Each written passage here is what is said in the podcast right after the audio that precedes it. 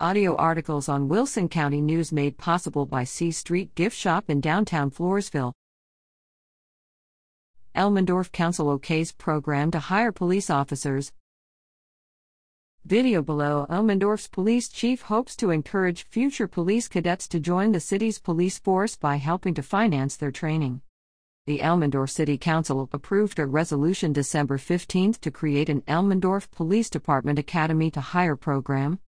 Chief Marco Pena explained that, with the program, the city will pay a portion of the tuition and uniform, gear, and ammunition expenses for a prospective cadet selected to attend the San Antonio College Law Enforcement Training Academy. During the seven months at the academy, Elmendorf's cadet also could assist with minor tasks in the police department, according to Pena. The estimated cost of helping to sponsor a cadet is $3,500, he said. In other action, council members, appointed citizens Andy Anderson, Minnie Slaughter, and Laura Wright Wallace, Councilman Linda Pena Ortiz, Roxanne de Leon, representing city staff, and Officer Christian Pena, representing the police department with investigator Nicholas Juarez as an alternate to the Citizens Complaint Review Board.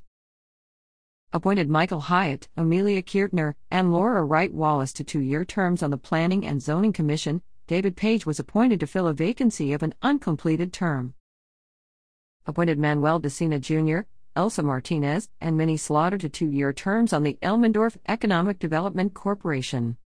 Appointed Minnie Slaughter and Howard Snaga to two year terms on the Tax Increment Reinvestment Zone, Amelia Kirtner and David Page were appointed to fill vacancies of two uncompleted terms.